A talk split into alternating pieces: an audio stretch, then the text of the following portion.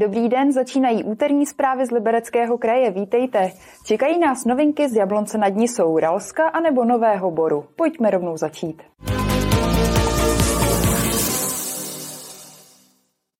Jablonecká energetická od 1. ledna zlevní teplo o 27%. Za gigajoule tak domácnosti zaplatí o zhruba 580 korun míň. Teplárna totiž promítla do cen zastropování cen plynu, který je v Jablonci hlavním zdrojem tepla. Začátek nového roku bude v oblasti energií důležitým milníkem. Od 1. ledna totiž začínají platit vládou zastropované ceny energií. Kilowatthodina elektřiny tak bude stát 5 korun bez DPH. U plynu půjde bez DPH o 2,5 koruny.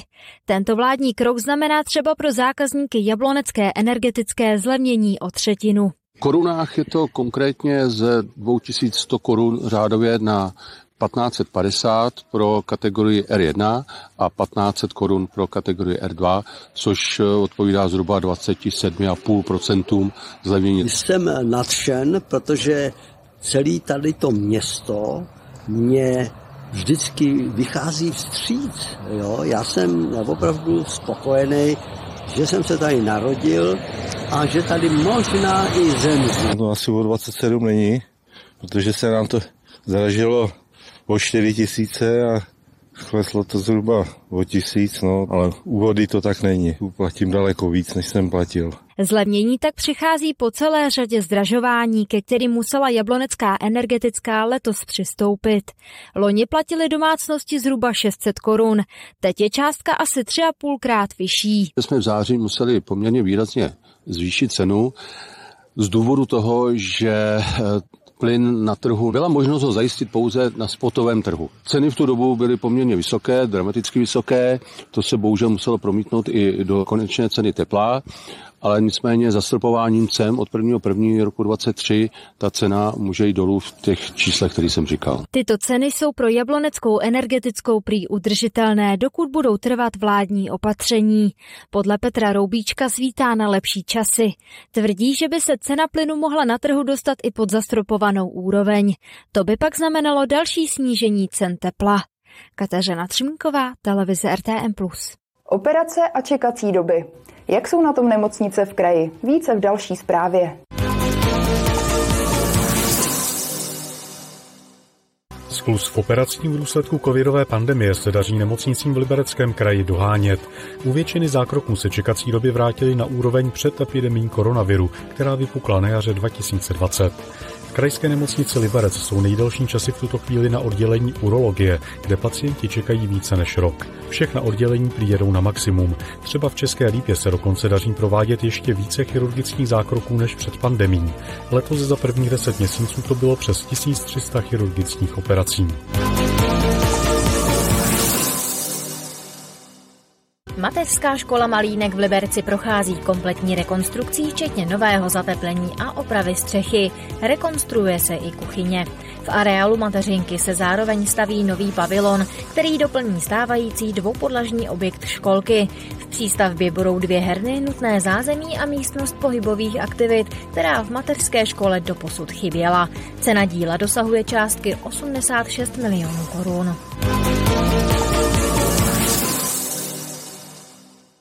Na Technické univerzitě v Liberci vznikne Národní centrum kompetence pro průmyslový 3D tisk polymerních materiálů. Zkoumat bude způsoby, jak výrobní postupy dělat efektivněji a ekologičtěji.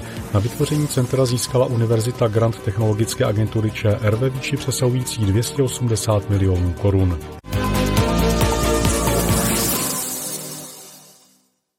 Terénní sociální práce v Ralsku mají své první auto.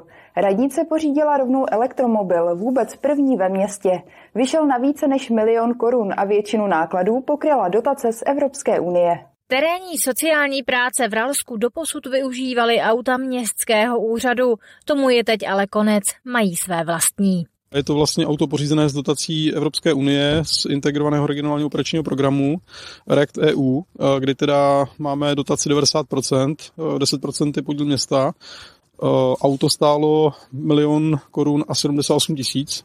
z toho máme 10% podíl, takže nás toto auto vyjde zhruba na 100 000 korun. V rámci projektu zakoupilo město i takzvaný wallbox, díky kterému se auto pohodlně a rychle nabíjí. Dojezd má 360 kilometrů. Je to příjemné svezení, samozřejmě má to velký odpich, ta elektrika je prostě znát, že je to rychlejší než klasické auto, na druhou stranu je to trošku nepraktické právě v tom dojezdu, takže si od toho slibujeme právě ty cesty takzvaně kolem komína. Rozhodně tím, že Ralsko je rozlohou 4. největší město a máme tady víc oblastí, kde máme opatrovance, klienty, tak mě to neskutečně ulehčí práci. Slavnostního předání se zúčastnila i poslankyně Jana Pastuchová.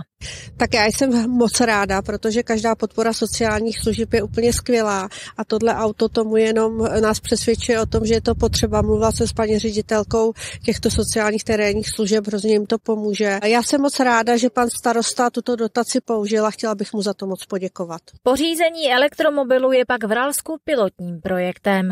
Martina Škrabálková, televize RTM+. A pokračujeme novinkou z České Lípy. Návštěvníkům České Lípy pomůžou s orientací nově instalované informační tabule s malovanou mapou centra města. Umístěné jsou u 4 velkých parkovišť. U 2 map pak turisté najdou také tipy na zajímavá místa ve městě, včetně krátkého textu a QR kódu. Ten je nasměruje buď na mapy nebo web, kde se o zajímavém turistickém cíli dozvědí více. Autorem kreslené mapy je architekt Jaroslav Staněk.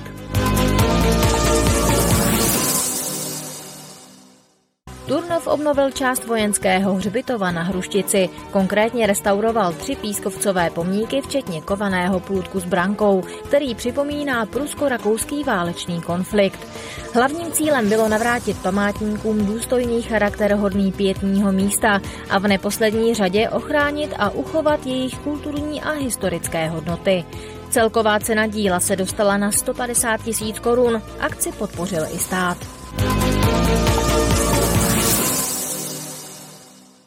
Nemocnost v Libereckém kraji se za poslední týden nezměnila. Na 100 000 obyvatel je téměř 2400 nemocných s akutními respiračními nemocemi. Druhý týden v řadě se tak nemocnost drží nad epidemickým prahem. Z okresů v Libereckém kraji je nejnižší nemocnost na Jablonecku, nejvyšší je naopak na Českolipsku. Podle hygieniků se šíří chřipkové viry a také koronavirus.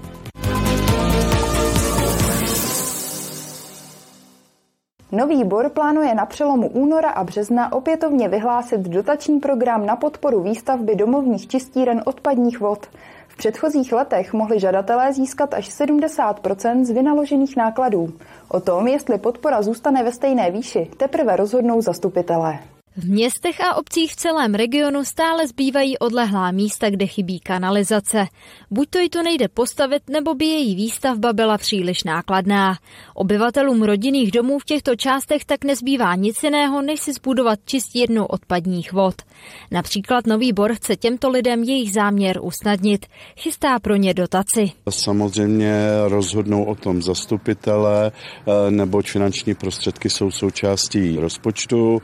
Samozřejmě, že významnou roli hraje zdražení energií a inflace, nicméně i přesto bychom rádi tuto dotaci pro občany ponechali. V předchozích letech mohli žadatelé získat až 70% z vynaložených nákladů, maximálně ale 50 000 korun. Podmínky v podstatě jsou takové, že žadatel musí předložit v podstatě, že má uskutečněno, že teda udělal čističku, že ji zaplatil, že zrealizoval, že má výdaje nějaké a samozřejmě by bylo dobré, nebo chceme i kolaudační souhlas vlastně jakoby s provozem čističky. Poprvé město připravilo dotační program v roce 2019. Zájem o ty dotace byl, nicméně podmínky ty dotace je vždycky potřeba zkonzultovat tady s pracovnicemi městského úřadu, aby byly tady splněny podmínky těch dotací. Žádost o dotaci na výstavbu domovní čistírny odpadních vod najdou zájemci na webových stránkách města na přelomu února a března.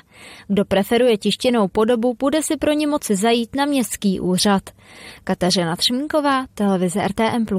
Dnešní zprávy jsou u konce. Z dalšího programu premiéra Libereckého magazínu anebo naše archivní okénko. Přeji hezkou zábavu a brzy na viděnou.